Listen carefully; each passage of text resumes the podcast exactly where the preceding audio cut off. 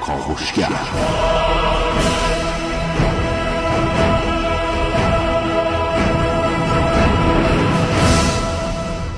به نام خداوند بخشنده مهربان خانم ها آقایان دوستان شنونده سلام و صبحتون بخیر.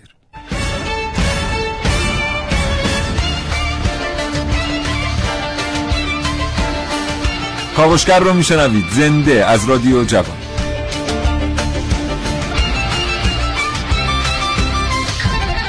چشماتون رو ببندید رو تصور کنید که یه روز یه مقداری پول رو که اندوخته اید می‌برید خدمت یک از دوستانتون که دستی در آت بر آتش داره در بازار کسب و کار. بگید چه کنم که این پولم یه مقداری بیشتر بشه.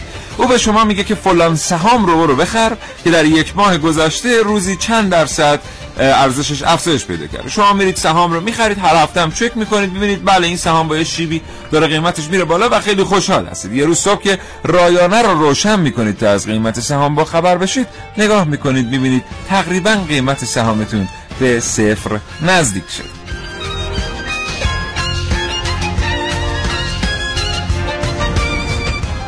این برنامه از کاوشگر راجع به مالباختگان بورس در بحران 1929 بحران وال استریت بشنوید.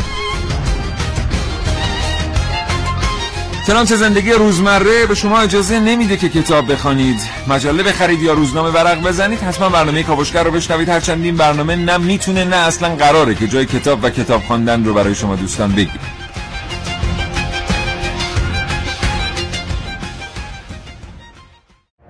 وال استریت چیست؟ کجاست؟ چه چیزی باعث شده که این خیابان به نماد رکود یا پویا بودن اقتصاد آمریکا و به قولی جهان تبدیل بشه و بحران وال استریت چطور اتفاق افتاد و چطور حل شد؟ اینها و خیلی چیزهای دیگر رو در کاوشگر امروز بشنوید.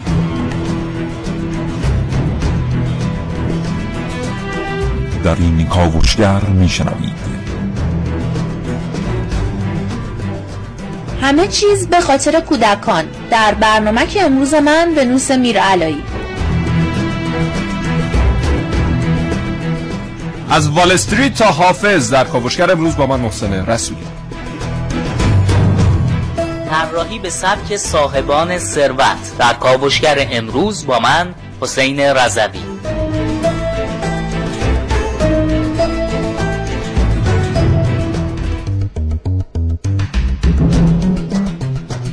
بیداری اسلامی از غرب آسیا تا وال استریت. در کاوش‌های امروز من عارف موسوی.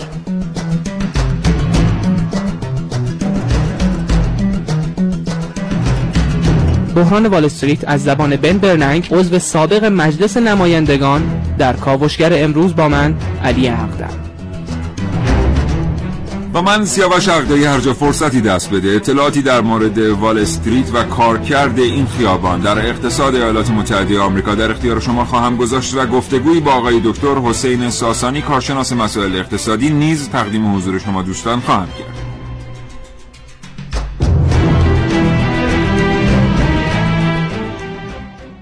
محسن صبح بخیر. نام خدا سلام صبح بخیر خدمت همه شنوندگان خوب کاوشگر. امیدوارم هر جا هستن سالم و سلامت باشن. یه شنونده گیر داده بود که چرا تو همش هر روز همینو میگی. چرا یه ذره تنوع ایجاد نمی‌کنی. دوست دارم اینو بگم. نه آخه سالم و سلامت باشن آرم چیزم هستی یعنی یه جوره آره دو جوره دیگه. یه وقت وقت شما هین چند جوره؟ من یه موقعی با بسم الله الرحمن الرحیم شروع می‌کردم. بله. البته به لحاظ در واقع کلیشه جمله ای ما همیشه با نام و یاد خدا شروع بله. می‌کنیم ولی با خود عبارت بسم الله الرحمن الرحیم بله. بعد به دنبال نوآوری گشتم رفتم به سراغ خانش های دیگر بسم الله الرحمن الرحیم خب. یه بیتی داریم که خونده میشه بسم الله الرحمن الرحیم هست کلید در گنج حکیم, حکیم می‌دونی که بله. یک خانش عروزی هم داره بله. که میشه بسم اله الرحمن الرحیم بله بله. هست کلید در گنج حکیم من با این شروع می‌کردم مدت ها بر خیلی انتقادها بود که از سوی شنوندگان محترم به سوی من میومد که آقا آدم مگه با این جمله شوخی می‌کنه حالا منم باید توضیح میدارم که این شوخی نیست این خانش عروزی و به لحاظ بله. ادبیات عرب هم درست بله حالا اگر که هی اونو تکرار کنی یه ایراد بهت آره. می‌گیرن اگه آره. تکرار نکنی متخصصین یه ایراد بهت می‌گیرن آره. که شاخصه شما به حال چیز به حال آقای محمد صالح الله رو بله بله صالح الله بله. ما با چی می‌شناسیم بله. با شنوندگان جان بله. عزیزان جان ایشون هم اگه قرار بود در این 20 سال هر روز تغییرش بدن امروز این عبارت شناسنامه‌شون آره. هر جا هستن سالم باشن یه شعری هم دارن اول برنامه‌شون میگن میگن یادم رفت آها آسمان سینم را چون شمایی مشتری است باز کن دکان که وقت عاشقی است منم داشتم یکی ولی دیگه آها. اینقدر بهم گفتن گذاشتم من دوست. دارم هم تکراریه رو هی بگم آره. آره. بریم بله بریم سوال وال امروز. بحران وال استریت امروز من پرسیدم که بحران وال, وال استریت 1929 که می‌دونیم چند تا دوران یعنی 1907 هم بوده 1929 بوده 1970 بوده 2008 هم بوده. اون اه، 1929 اسمش چی بوده که خیلی سوال خوبیه. آره خیلی ها جواب دو تا جواب در واقع در فضای مجازی پاسخ دادن. در فضای واقعی که نتونستم جواب خوبی پیدا کنم یعنی کسی آنچنان نمی‌دونست اطلاعی نداشت اما در فضای مجازی یه عده گفته بودن سه شنبه سیاه یه عده گفته بودن پنج شنبه سیاه. سه شنبه بود؟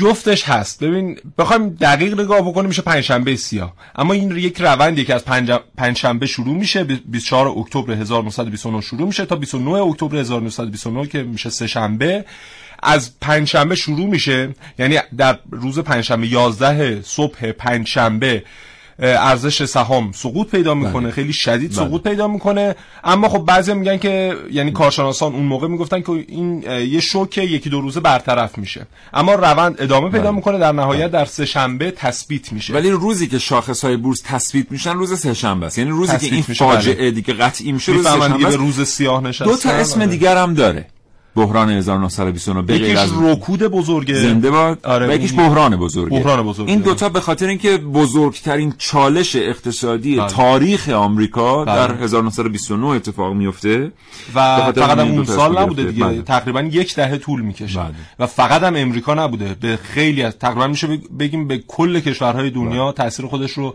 می‌ذاره فقط میگن ژاپن آنچنان متاثر نبوده حالا دلایلش رو در ادامه برنامه خواهیم بله اه، به ترتیبی چون اقتصادش مستقل از اقتصاد آمریکایی اقتصاد آمریکایی به اون مفهوم کلان خودش یعنی اقتصادی که خود آمریکا ازش متأثره و کشورهای همپیمان آمریکا.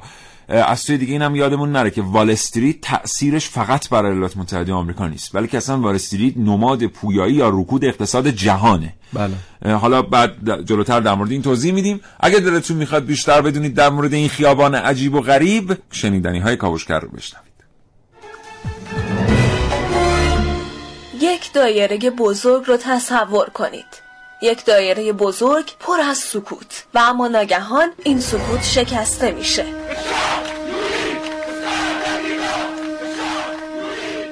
اعتراضات گسترده مردم در پی خودسوزی یک دستفروش موجب فرار زین العابدین بن علی از تونس به عربستان می شود.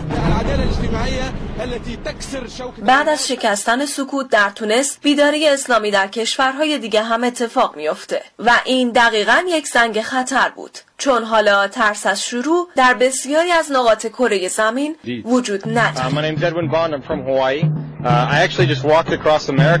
ادوین بال هستم و the از هاوایی به اینجا. آمدم ما در سراسر. آمریکا حرکت می‌کنیم و شاهدیم که مردم چقدر از نابرابری های. موجود عصبانی هستند people that are very upset, very angry.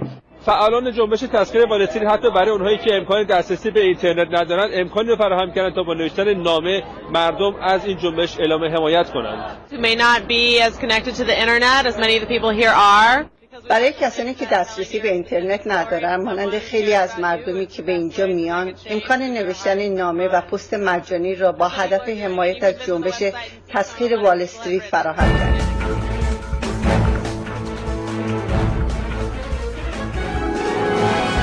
حالا بسیاری از کارشناسان اعتقاد دارند آنچه که به جنبش های وال استریت استحکام داده تجربه بیداری اسلامی در غرب آسیا است.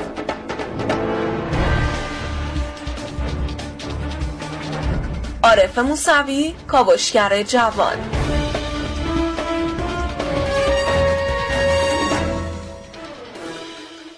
الهی که بحران های اقتصادی از زندگیتون دور باشن و از پولتون و اینا. انشالله. بله. بله. و فقط هم بر- پول رو بر پول سرمایه گذاری نکنید. پول رو بر تولید سرمایه گذاری اصلا کنید. بر پول سرمایه گذاری نباید کرد. مگر اینکه در شرایطی خاص. ببینین بعضی وقتا سرمایه گذاری در بورس منظور محسن اینه که بعضی وقتا سرمایه گذاری در بورس سرمایه گذاری بر تولیده. یعنی شما ما من نمی‌تونم با یه میلیون تومن خودم کارخونه را بندازم که. بله. ولی هزار تای من میشه یه میلیارد. بله. سما- سهام بخریم میشه یه میلیارد چرخ یه واحد تولیدی میگرده بله. بریم روی اینا سرمایه گذاری کنیم. بریم روی چیزایی سرمایه گذاری کنیم که باعث میشه چرخ تولید در مملکت بگرده. بله. نه روی پول.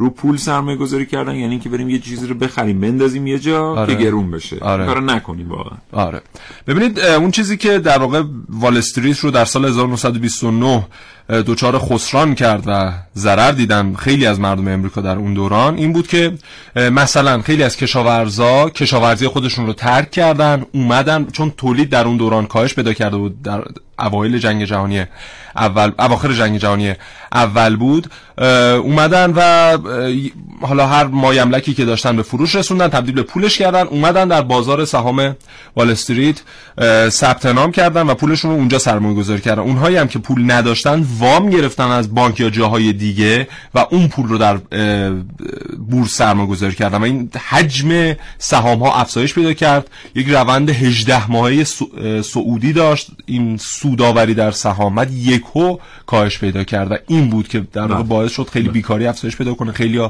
بی خانمان بشن کسانی که وام گرفته بودن نمی‌تونستن وامشون رو پس بدن و حتی بانک ها ورشکسته شدن. متشکرم محسن. آقای ساسانی پشت خط برنامه هستن. آقای دکتر ساسانی سلام. خوشحالم از اینکه یه بار دیگه فرصت صحبت کردم با شما رو داریم.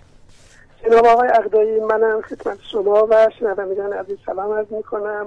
صبحتون بخیر. خوشحالم که بازم در خدمتتونم سپاسگزارم. آقای ساسانی خیلی ها میگن که یعنی من این نگاهی که دیروز میانداختم به تحلیل ها بر بحران 1929 آمریکا خیلی ها نوشته بودن که پس از جنگ اول آمریکایی ها پنداشتند که محصولات اولیه رو می‌تونن از دول جنگ زده وارد کنن. یعنی حالا دیگه اروپاست و اروپای غربی است که باید مثلا کشاورزی کنه. این محصولات کشاورزی بیان به آمریکا و آمریکایی ها صرفا باید پول خودشون رو در تجارت محصولاتی که کشورهای دیگر تولید می‌کنن سرمایه گذاری کنن. این باور عمومی بود که مثلا باعث شد خیلی از کشتکاران آمریکایی مزارع و مراتع خودشون رو ول بکنن و بیان پولشون رو بیارن در وال استریت سرمایه گذاری بکنن.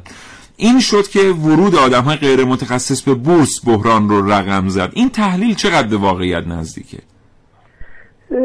تقریبا میشه گفت این تحلیل تحلیل درستی هست ضمن اینکه باید بهش اضافه کرد که بحرانی که در اقتصاد سرمایهداری ایجاد شد از یک طرف دیگر هم اه، در واقع باید بهش نگاه کرد و اون هم بیکاری بود که بهش دامن زده شد.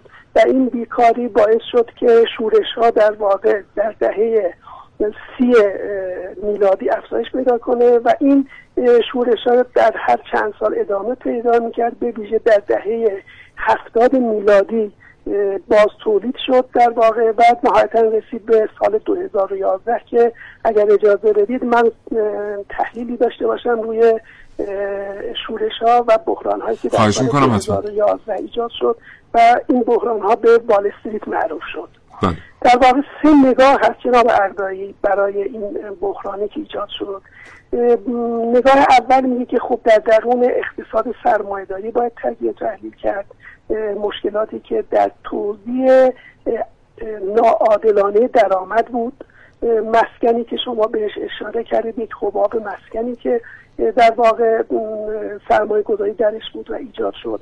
و سوم هم در واقع میگن که شورشی بود که بر علیه نظام سرمایهداری بوده. به نظر میاد که اون تحلیل اول یعنی بحرانی که در اقتصاد سرمایهداری ایجاد شد اونو باید بهش اهمیت داد.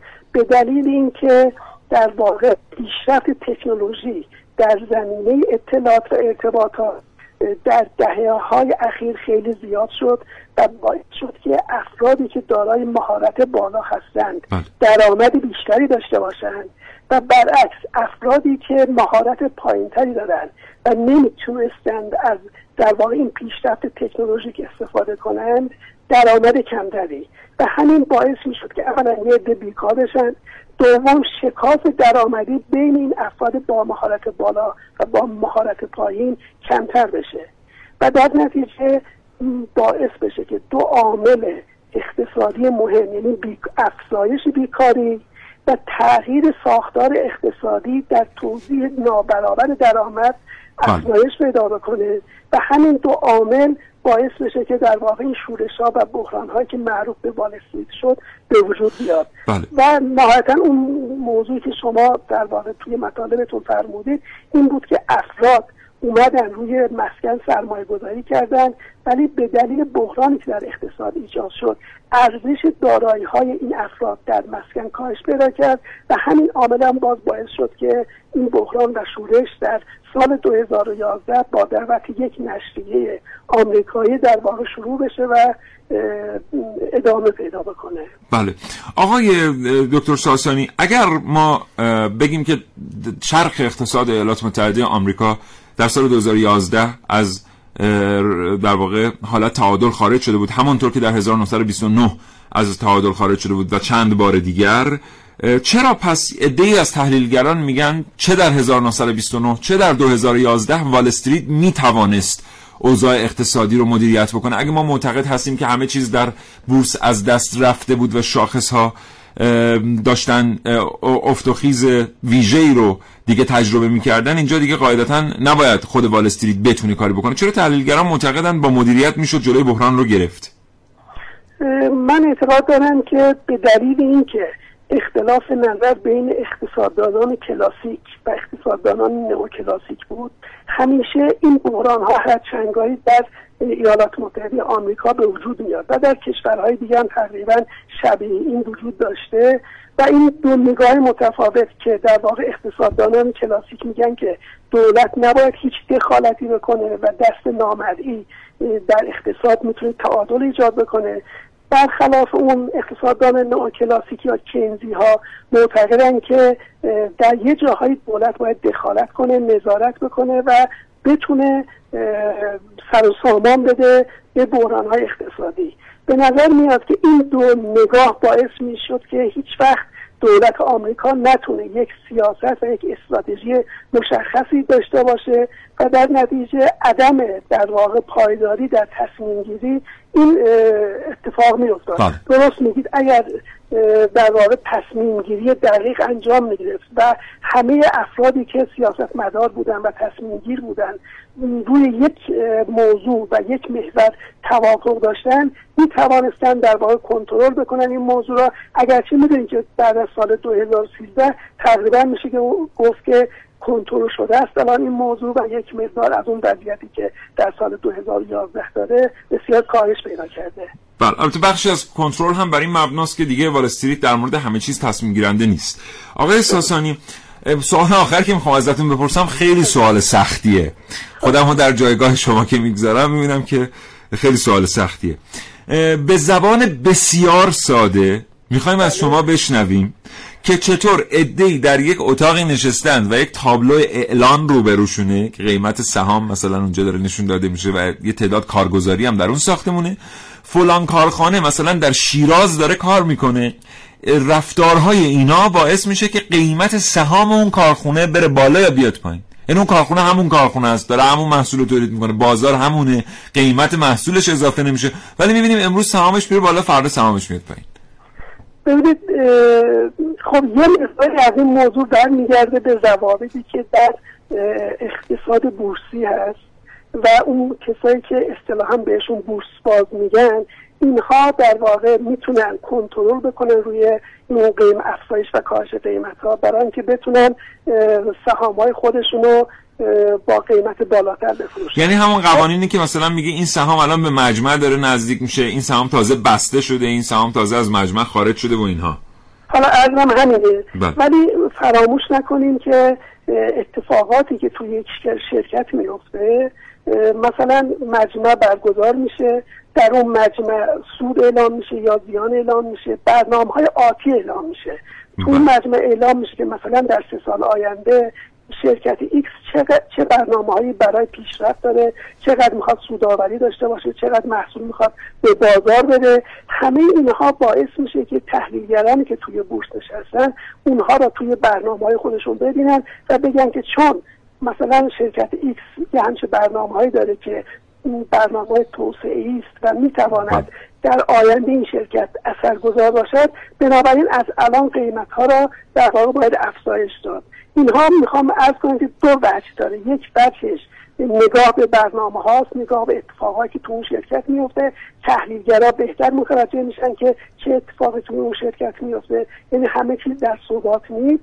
دوم من اینه که در واقع اون روابطی است که در بورس ساکنه و در همه بورس جهان معمولا یه همچه اتفاقاتی میفته. تصمیماتی که در واقع بورس بازان تأثیر گذارم روی افزایش یا کاهش قیمت. بسیار سپاسگزارم. آقای دکتر ساسانی متشکرم از وقتی که در اختیار ما گذاشتید. با شما خداحافظی می‌کنم. ممنونم از شما. خدا نگهدار. خدا نگهدارت اگه بهتون بگن آدما رو تو دو دسته مجزا گروه بندی کنین چی رو مد نظر قرار میدین؟ خوبها بدها؟ یه درصدی آدمای باهوش؟ یه تعداد دیگه هم آدمای تنبل؟ به نظرتون اصلا این تقسیم بندی می‌تونه کار درستی باشه؟ بگذریم. ولی شاید بد نباشه شما بهش فکر کنید.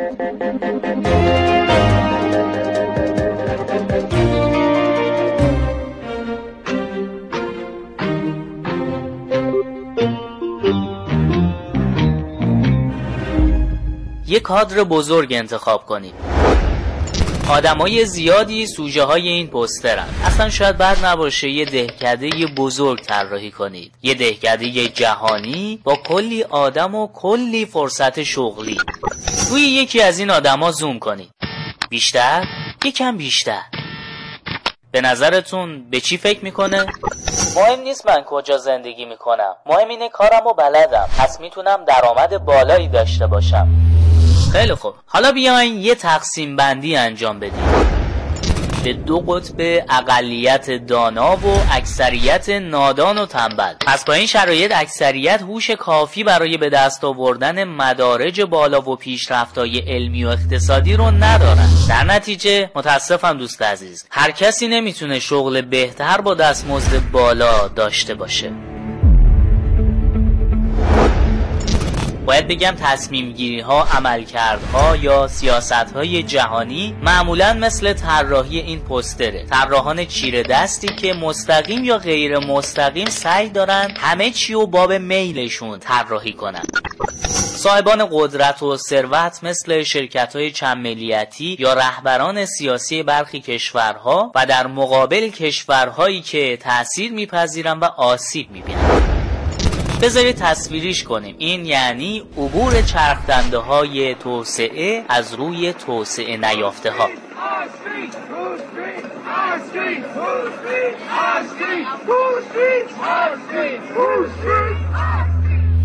طراحی به این سبک و سیاق دست و باز می‌ذاره تا فقط به یه چیز فکر کنید. سود بیشتر. باقی جزئیات مهم نیستن. طوری که حتی قانون هم طبق همین اصل طراحی میشه. البته می‌دونید که گاهی حین طراحی ناخداگاه دست آدم خط می‌خوره و اونطوری که طراحان قدرت و ثروت می‌خوان پیش نمیره. 1929 حالا اوضاع بدترم شده چون سرعت هم گرفته. صاحبان پول ناپدید شدن و تا آخر هفته به سراسر دنیا می‌رسه. ایتیم دیگه اوراق قرضه بیدون نمیده. خزانه بیمه فدرال از هم خواهد پاشید. بانک ها بسته میشن. مردم وحشت می‌کنن. و این آخر دنیا خواهد بود فهمیدی؟ جنبش وال استریت رو اشغال کنید تو بخش معرفی وبسایتش نوشته ما 99 درصدی هستیم که از خانه های خود بیرون رانده شدیم. ما از خدمات درمانی مطلوب محروم بوده ایم ما از آلودگی محیط زیست رنج می‌بریم. ما ساعات طولانی را برای اندکی دستمزد و بدون بهرهمندی از حقوق قانونی خود سخت کار می‌کنیم. البته اگر بتوانیم ما 99 درصد جامعه هستیم. یه اصطلاحی داریم. ما ایرانیا میگیم طرف گاو و گوسفندش رو فروخت اومده شهر. ماشین خریده. بله. اون چیزی که در سال 1929 در امریکا رقم خورد در واقع همین بود. بله.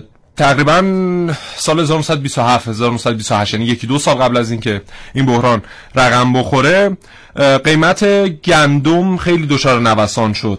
یعنی خب همطور که تو گفتی امریکا اومد گفت که من دیگه گندم لازم نیست خودم در واقع تولید بکنم و مثلا کشوری مثل ایتالیا یا کشورهای اروپایی بعد این رو تولید بکنن اونها هم مبالغه می‌کردن در بحث تولید گندم و می‌گفتن ما خودکفا شدیم و خیلی داریم بله. تولید می‌کنیم تا یک زمانی در واقع ذخیره واقعی انبارهاشون رو شد و متوجه شدن که نه اونقدر هم که میگن گندم ندارن به همین خاطر یهو گندم گران شد و کشاورزهایی که در واقع زمینهاشون فرو... زمینهاشون رو فروخته بودن به بهانه اینکه بیان شهر چون دیگه لازم نبود گندم در واقع کشت کنن اونها از اون طرف دچار ضرر شدن. از این طرف هم اومدن در بازار بورس سرمایه گذاری کردن. بازار بورس هم در اون دوران پر گرگ بود. یه فیلمی هم اسکورسیزی ساخت. گرگ, گرگ والستری در واقع یه چیزی در همون حد و حدود بود. البته پایه جدید اقتصاد آمریکا رو همین گورک ها گذاشتن. همین گورک ها گذاشتن. هم بودن. بله. بله. من یه چیز در مورد اون اصطلاحی که محسن به کار برد بگم سوء تفاهم نشه. چقدر خوبه که ما از این اصطلاحات خودمون که بین خودمون استفاده می‌کنیم با هوشمندی بیشتری استفاده بکنیم. بله. ما یک کشوری داریم که کشور بسیار روستایی است. بله. قریب به 34 5 درصد جمعیت ایران در روستاها زندگی می‌کنن. بعضی وقتا استفاده کردن از عبارتهای مثل اینکه طرف گاو و گوسفندش رو فروخته اومده شهر کار پسندیده نیست. بعضی وقتا ما می‌خوایم نشون بدیم که بهتره که آدم ها در جایگاه خودشون بمونن که اون جایگاه از دست نره. مثلا حیف حیفه که ما دامداری هامون رو ول بکنیم بیایم سوپرمارکت بزنیم. یک دامدار یک آدمی که هنر دامداری داره و این بله. کار رو بلده. چرا؟ خب شاید بتونیم عبارات بهتری پیدا بکنیم نسبت آره. به اون مثل. برای گفتن این هرچند که خب هنوزم که هنوز داریم از اینا استفاده می‌کنیم. یا اینکه خیلی عبارات بد ما واقعا داریم که امیدواریم این نسل جدید اینا رو بذاره کنار. مثل حالا همین جمله که محسن گفت مثل طرف مثل تراکتور کار می‌کنه آره. مثل تراکتور درس می‌خونه آره. خب مثل تراکتور کار برای کسی که خیلی زیاد کار می‌کنه میشه عبارات خیلی پسندیده تری به کار برد بله. چون او داره خیلی نیکو زندگی می‌کنه آره. یا حالا خیلی عبارات بدتری که برای درس خوندن و اینا استفاده می‌کنیم و فکر می‌کنیم این فقط یه حرف زدیم و رفته در صورتی که این در یک دهه دو دهه باعث بله. ایجاد یک فرهنگ میشه که بله. مثلا در مورد همین که طرف مثل تراکتور کار می‌کنه این تقبیح میشه و دیگه کسی مثل تراکتور کار نمی‌کنه و این کشور عقب میفته وقتی کسی مثل بله. تراکتور کار نکنه مثلا گاهی اوقات که قبلا مثلا پیش میامد یکی از اقوام مثلا به یک مسئله ساده واکنش نشون می‌داد بله. که ما می‌گفتیم که وقتی مسئله رو بررسی می‌کردیم می‌دیدیم این مسئله خیلی مسئله ساده نیست ولی اگر برید ریشه یابی کنید مردم شناسا و جامعه شناسا اینطوری ریشه یابی می‌کنن من بله. این اتفاقی که در مورد اسکاتلندیا و انگلیسیا مثلا افتاد خب. اون موقعی که اسکاتلندیا دیگه واقعا شورش در اومد و با انگلیسیا گلاویز شدن یا ایرلندیا جامعه شناسا رفتن بررسی کردن دیدن اون موضوع که باعث چالش شده خودش موضوع خیلی مهمی نیست بله. همین مثل ها و متل ها و گوشه ها و کنایه هایی که از دیرباز علیه ایرلندیا و اسکاتلندیا در انگلیس وجود داشته بله. یک باتری رو شارژ کرده درسته. و این باتری وقتی که به آستانه سرریز رسیده انرژیش با یک مسئله ساده سرریز کرده بله. اینه که ما یادمون باشه وقتی میایم از این چیزای اینجوری استفاده می‌کنیم داریم یه باتری رو شارژ می‌کنیم بله. شاید اون عبارت خودش اون موقع کاری نکنه ولی بعدا می‌تونه باعث از بین رفتن وحدت بین اقوام بین شهری ها و روستایی ها بله. بین دامدارا و کشاورزا بشه در صورتی که ما به وحدت احتیاج داریم برای اینکه بتونیم چرخه اقتصادمون رو بگردیم فرهنگمون رو بله برگردیم دوباره به وال استریت. همین طرز تفکر که شهر از روستا بیان به شهر باعث شد که هم شهری ها هم روستایی ها ضرر بکنند در امریکا و اقتصاد امریکا برای یک دهه فلج بشه و اقتصادهایی که مرتبط بودن با وال استریت مثلا همین بورس لندن یا بورس هایی که بورس های دیگه ای که در بله. امریکا بود یا در کشورهای دیگه مثل بورس توکیو اینها دچار ضرر بشن. خب تولید کاهش پیدا کرد دیگه. تولید در بحث کشاورزی کاهش پیدا کرد. در بخش های دیگه کاهش پیدا کرد. و دیگه آمریکا به یک مرحله رسید که مجبور شد جنگ جهانی دوم رو ساپورت بکنه. و می‌دونیم که در جنگ جهانی دوم خیلی از کارخانجات خودروسازی یا حالا مثلا فولادسازی یا سایر کارخانجاتش رو تغییر کاربری داد به کارخانجات اسلحه سازی برای اینکه در واقع اصلا این جنگ بله. شاید 50 درصدش به این دلیل به وقوع پیوست که امریکا بتونه تولیدات صنعتی خودش رو در بحث اسلحه سازی که کار راحتی بود برای امریکا چون سابقه ای درش بله. داشتن افزایش بده و از این طریق بتونه اون رو بفروشه به سایر کشورها و بله. به یه ترتیبی از این بحران خارج بشه از سوی دیگر تکمیل کنم بازار اسلحه تنها بازاری بود که پیش فروش داشت اون موقع بله. یعنی اگر مثلا کمپانی قرار بود خودرو تولید کنه بعد صبر می‌کرد این خودرو رو مردم بخرن در خیابان ها و این نسبت مستقیم داشت با اینکه آیا خرید خودرو در اولویت مردمی هست که بله. وضع اقتصادی خوبی دارن ندارن یا نه ولی در مورد جنگ و اسلحه اون کشوری که در جنگ بود ناگزیر بود اسلحه بخره و این بله. اسلحه رو از پیش سفارش می‌داد پولش هم از قبل. همین الانش هم در واقع داره همین اتفاق میفته عربستان من دیروز یه مطلبی میخوندم فکر می‌کنم تو مجله تایم بود داره می‌گفت که عربستان سومین بودجه دنیا رو در بحث تسلیحات دفاعی داره یعنی تسلیحات نظامی و همین اسلحه و اینها. و خب شرایطی که امریکا و انگلیس برای این کشور رقم زدن باعث شده که این اینقدر بخواد سرمایه گذاری کنه برای خرید اسلحه از این دوتا کشور و در ش... حالا خیلی هم فکر می‌کنن این تحلیل تحلیل ماست اینطور نیست. شما برید تحلیل اکونومیک رو بخونید تحلیل تایمز هم بخونید. این چیزایی که دارم به شما میگم دقیقا تحلیل اکونومیک و تایمز واشنگتن پست هم می‌تونید مقالهاش پیدا کنید. هیچ ربطی هم نداره. اتفاقا هیچ کدوم از تحلیلگران ایرانی هم این تحلیل رو ندارن اصلا. عربستان سعودی تبدیل شد به یک بمب به قول بچه ها بمب مایه بله. به بمب پول. که یک سرمایه چند تریلیون دلاری درش انباشته شد که اگر این سرمایه در مسیر غیر کنترل شده آزاد می‌شد اقتصاد جهان به چالش کشیده می‌شد. همین عربستان سعودی انقدر پول داشت که یک تنه می‌تونست اقتصاد جهانی رو با چالش مواجه کنه. واقعا کشور ثروتمندی شد. اونجا بود که چند تا بحران در منطقه ایجاد شد. عربستان هم درگیر یکی دو تا جنگ شد برای اینکه بتونه این پول رو خرج بکنه. یعنی برای اینکه این پول خرج بشه. الان عربستان سعودی متوجه شده که چه اتفاقی براش افتاده. و ما یه اصل رو فراموش نکنیم به خصوص در مورد جهان اسلام که این کشورها گاهی اوقات بازی داده میشن برای اینکه اهمیت وحدت در جهان اسلام رو درک نکنن. چون اگر یه روزی کشورهای اسلامی درک بکنن که اهمیت وحدت در جهان اسلام چیه خیلی اتفاقات عجیبی خواهد افتاد. حالا بعدا بهتون میگم ربطش به بحران وال استریت چیه. آره. حالا در بحث همین عربستان چند سال پیش پادشاه عربستان اومد پسر بزرگی خودش رو کرد وزیر دفاع عربستان که محمد بن نایف یا محمد. بن سلمان یکی از این دو آره دوستان.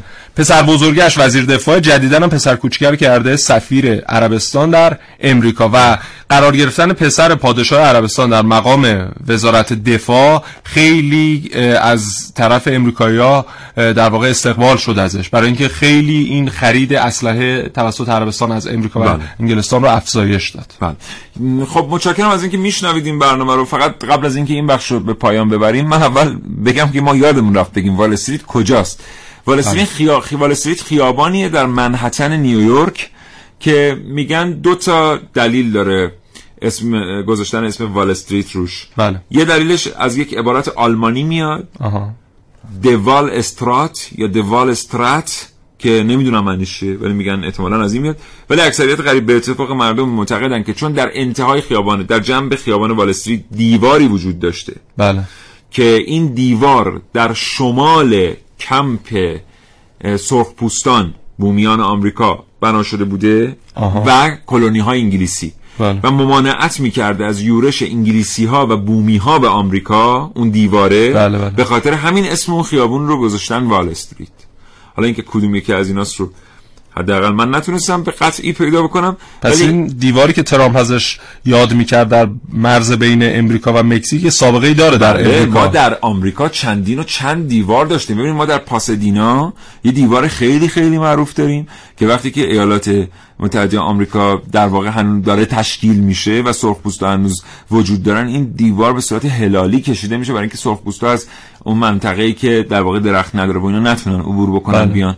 همین تجربه رو در واقع چند جای دیگه مثلا یک دیواری ما داریم که معروفه به دیوار گوانتانامو بله. این دیوار آمریکا رو از آمریکای لاتین جدا می‌کنه بسیار دیوار مهمی از نظر استراتژیک و اصلا در زمانی که آمریکا با کوبا به تنش خورد و آقای کاسترو اومد و هنوز آقای چگوارا در بولیوی کشته نشده بود بله. اون موقع آمریکا احساس کرد که هر آن ممکنه به صورت زمینی به ایالات متحده آمریکا حمله بشه ما می‌دونیم که این حمله پیروز نمی‌شد بله. ولی از نظر تبلیغاتی بسیار اهمیت داشت یعنی اگر عده‌ای از راه زمین به آمریکا حمله می‌کردند از طریق گوانتانامو ابهت آمریکا در دنیا فرو میریخت که آقا عده حمله کردن این آمریکا هم که می‌گفتن که بهش نمیشه.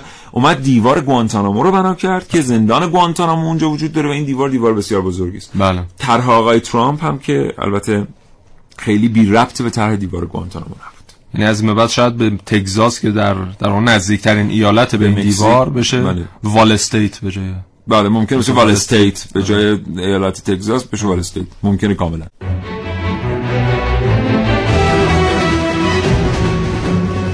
کلمه بورس که در زبان فرانسه در اصل به معنای اون میزان پول و اسکناس و پول خوردی بود که مادر بزرگا در لبه جوراب خودشون قرار می‌دادن. امروز اونچنان وسعت و فراخی پیدا کرده که می‌تونه همه دنیا رو تحت تاثیر قرار بده. و دیگه گذشته از مسائل اقتصادی اصولا مسائل روانی تبلیغاتی و حتی سیاسی بسیار تاثیرگذاره و می‌تونه اتفاقی در نقطه از دنیا رخ بده و در جای بسیار زودتری در دنیا تاثیرات منفی یا مثبت بالایی قرار داشته باشه برای اتفاق. از جمله همین امانوئل ماکرو که در فرانسه به عنوان نفر برتر رأی آورد باعث شد که شاخص بورس های دنیا سریعا پیشی بگیره و بالا بره. در حالی که اگر از اون نماینده ای که عضو شدن کسی انتخاب می‌شد برعکسش رخ می‌داد و شاخص های بورس جهانی شدیدا صعود می‌کردن آریابان از تهران. سپاسگزارم آقای آریابان. دوستی پیامک فرستادن علی سعیدی ولاشانی از اصفهان. گفتن سلام به همه دوستان کاوشگر. من یک سرمایه گذار آماتور در بورس هستم. به نظر من چیزی که تا الان فهمیدم اینه که یکی از بزرگترین مشکلات که ممکنه باعث بشه بورس دچار بحران بشه اینه که سهامداران سواد و دانش سرمایه گذاری رو ندارن و با کوچکترین شایعه به شدت هیجانی برخورد می‌کنن. محمد حاتمی هم از اصفهان. خواستم که خدمت آقای اقدایی عرض کنم جان و سخن از زبان ما می‌گویی. من یه تجربه تلخی دارم تو بورس. سال 91 مبلغ از پسندازم و سرمایه گذاری کردم تو سهام و همه به می‌گفتن که اگر این کارو کنی بعد یه مدت این تبدیل به گنج میشه برات و هر سهامی یا من خریدم. سال 91 به 435 تومن. این یه مدتی بالا و پایین شد. الان بین 120 تا 140 نهایتا.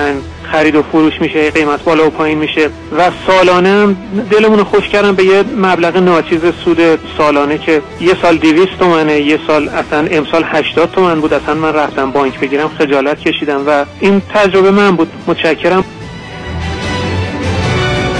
بله چه سهام های 1200 تومن 1180 90 تومنی که مردم خریدن به 35 تومن 350 ریال ارزشش تقلیل پیدا کرد. اون سقوط منحنی بورس در ایران که خودش یک اتفاق تاریخی بود باعث شد که خیلی مردم هم اقدامات هیجانی بعدش انجام دادن و اصلا کلا بورس از تعادل خارج شد. این بحرانی که شما میفرمایید در ایران چند برابر اتفاق افتاد. قیمت دلار تغییر کرد به ناگهان سهمایی داشتیم. پتروشیمی ها پالایشی ها که به 4000 تومان بودن. امروز برید نگاه کنید به 200 تومان 100 تومان و خیلی پایین تر رسیدن. و همین الانی که من دارم با شما صحبت می‌کنم هم سهام بانکی خیلی ها رو بدبخت کرده و متشکرم از برنامه بسیار قشنگ.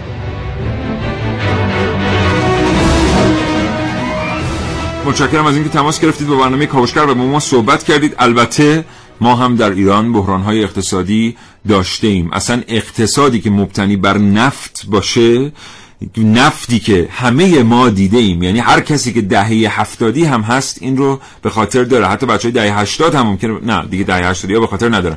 که ما نفت فروخته ایم هشت و نیم دلار نفت فروخته ایم 160 دلار بله. و بین اینها هم بسیار بوده یعنی کشوری که اقتصادش مبتنی بر چیزیه که یه روز ممکنه در دنیا بخرنش 8.5 دلار بشکه یه روز بخرنش 160 دلار طبیعیه که بحران اقتصادی هم تجربه بکنه انشالله وقتی بنیانهای اقتصادی ما با این طرح پیش رومون در آینده نزدیک حداقل بخش قابل توجهش از نفت منتقل بشه رو صنایع دانش بنیان و روی محصولات ایرانی و داشته های خودمون اونچه که از درون کشور می‌تونه بجوشه و اگر بجوشه 100 تا کشور لنگه ایران رو می‌تونه اقتصادش رو اداره بکنه کشور هم از این بحران ها انشالله آزاد خواهد شد. بیاین برای تنوع یک مکان جدید واسه محل زندگیتون بسازید. برج های بلند خیابون های شلوغ و پر رفت و آمد یک زندگی مکانیکی و همسایه هایی که هر روز ساعت پنج صبح از خونه بیرون می‌زنن و تا پاسی از شب کار می‌کنن. اونها وقتی به خونه می‌رسن که بچه هاشون سه چهار ساعت خوابیدن و هفته ها و ماه ها به زحمت می‌تونن با اعضای خانوادهشون صحبت کنن. درست متوجه شدید. ویژگی های شهری که ساختیم برخلاف تصور از یک آرمان شهر خیلی دوره.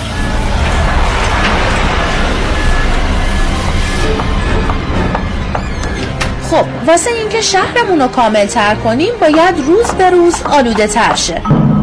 آلودگی صوتی، آلودگی زمین و آلودگی هوا. تو این جامعه آدم ها کوکی هستن. اونها برای رؤساشون نقش یک آدم آهنی رو بازی می‌کنن و در عین حال که خیلی کار می‌کنن باید مراقب باشن فرسوده نشن چون خیلی زود دور انداخته میشن.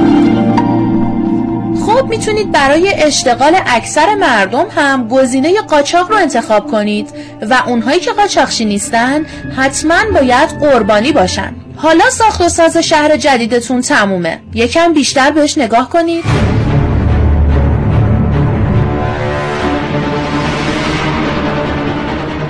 این آینده جهان تحت سلطه نظام سرمایه‌داریه. آینده ای که از حالا درصدی از مردم دنیا رو از ترس مشکلات کودکانشون به جنبش واداشته.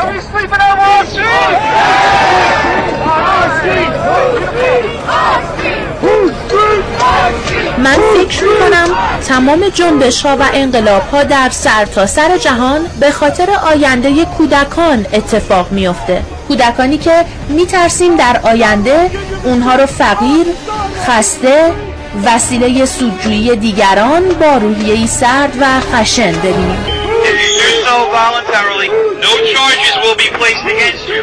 If you refuse to leave, you will be arrested and charged with disorderly conduct or other pertinent traffic infractions.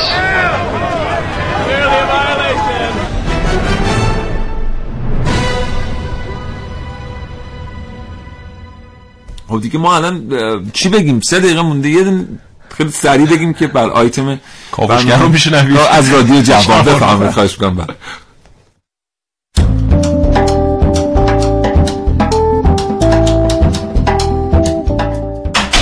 تلفن رو بردار بیار. بودو بودو بودو چی شده؟ میگم اون تلفن رو بیار دیگه. سوال نکن. خب جون به سرم کردی بگو چی شده اول؟ سب کن بشینم یه لحظه. بردم انقدر دویدم باشه ولی بگو چی شده نگرانم. بایدم نگران باشی بایدم نگران باشی. ای بابا. یه پارسال یه پولی داشتیم. یعنی بابام یه پولی به من داده بود. بعد گفت که برو اینو ببر بذار بانک سود بیاد روش و اینا.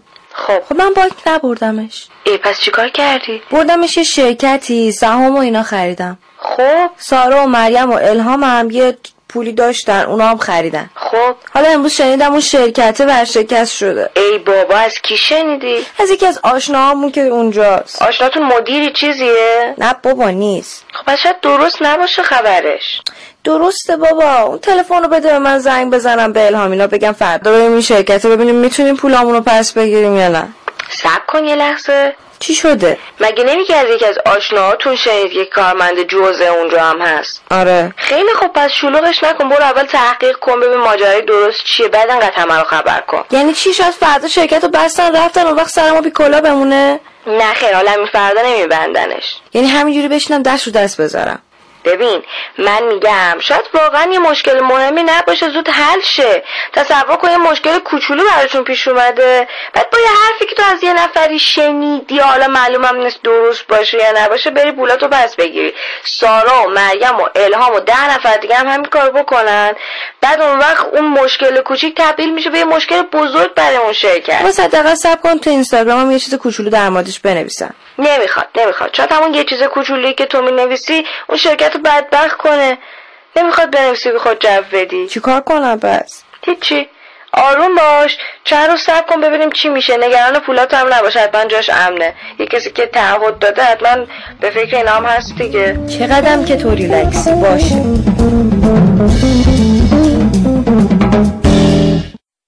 چون فرصت نیست خیلی مفصل توضیح بدیم انقدر بگم که پیام اخلاقی این برنامه این بود که امنیت روانی اقتصادی از خود امنیت اقتصادی مهمتره. لطفا در مورد عبارت بانک پنیک مطالعه کنید. اگه می‌خواید بیشتر بدونید بله. یک سیاستی که امریکایی در اون دوران اتخاذ کردن برای مقابله با بحران وال استریت این بود که نقدینگی در کشور کاهش پیدا کرد و بانک ها دیگه پول در اختیار مردم قرار نمی‌دادن. ما نقطه مقابلش برعکس عمل می‌کنیم در این جور مواقع و میایم نقدینگی در کشور رو افزایش می‌دهیم می‌دهیم. مخصوصا در یک دهه گذشته ما شاهد این بودیم که دولت اومد این کار رو کرد و به ضرر مردم و خود دولت حتی تموم شد. اشتباه نقدینگی وارد کشور کردن شما نمی‌تونید به صورت کاذب مردم پولدار کنی. مردم یا پول دارن یا ندارن. اگر داشته باشن خرید می‌کنن اگر نداشته باشن شما به هر چقدر پول در اختیارشون قرار بدید کالا انقدر افزایش پیدا می‌کنه قیمتش که متاسفانه بله. شما نمی‌تونید کشور رو درست مدیریت بکنید و این یکی از تبعات بیماری هلندی هم می‌تونه محسوب بشه یعنی شما یه چیزی مثل همین بحران وال استریت یهو شما درآمد افزایش پیدا می‌کنه فکر می‌کنید تا آخر عمر این درآمد رو داری ولی یهو کاهش پیدا می‌کنه دوباره از بله. اون ور کمتر از نفتو می‌خرن شما دیگه پول کافی بله. در اختیار نداری برای خرید اجناس و کالا دیگه حتی اون صادرات جنس ارزان رو هم نمی‌تونی انجام بدی. به همین خاطر مردم دیگه بله. نمی‌تونن خرید کافی بکنن. الان همه این تلاش هایی که دارن همه انجام میدن در قوای سگانه به دستور مقام معظم رهبری در همین رابطه است. یعنی اینکه ما بیایم از تکنیک های مولد استفاده کنیم اقتصاد رو بسازیم. بله. همونطور که محسن میگه. یعنی مردم باید بتونن پول بسازند. پولی که از یک رهگذر یک کار مولد ایجاد شده. شما به مردم نمی‌تونید پول بدید. پول بدید به مردم تورم ایجاد میشه. بله. این دیگه ساده ترین اتفاق در اقتصاده و ما مردم هم باید سبد مطالباتمون رو آخه تغییر بدیم. من اگر مطالبم این باشه که به من پول بدند دستی خب بدیهی است اون کسی که می‌خواد بر کرسی ریاست جمهوری بنشینه هم آنالیز روانی می‌کنه جامعه رو و این رو در شعارهای تبلیغاتی خودش قرار میده. واقعا خسارتی به اون وارد نیست. واقعا حراجی به اون وارد نیست. ما باید سبد مطالبات خودمون رو تغییر بدیم پولهای کوچک رو جمع کنیم تبدیل به پولهای بزرگ کنیم و بله. واحدهای تولیدی بسازیم نه اینکه پولهای بزرگی رو که میشه باهاش چرخ تولید رو گرداند خورد کنیم به جیب بله. مردم وارد کنیم و در نهایت این تورم ایجاد بکنیم. این خیلی مسئله مهمیه. بله. یه مقدارم سر آمارها به تفاهم برسیم. انقدر اختلاف نظر در مورد تعداد بیکاران در کشور نداشته باشیم. یه جا بگه ما 3.5 میلیون داریم یه جا بگه 7 میلیون. یه رقمی بگید. بله. هر چقدر زیاد باشه به هر حال باید بر اساس بله. واقعیت و در حال بر هیچ کس پوشیده نیست که در این سالها چه تلاشی شده برای اینکه شغل.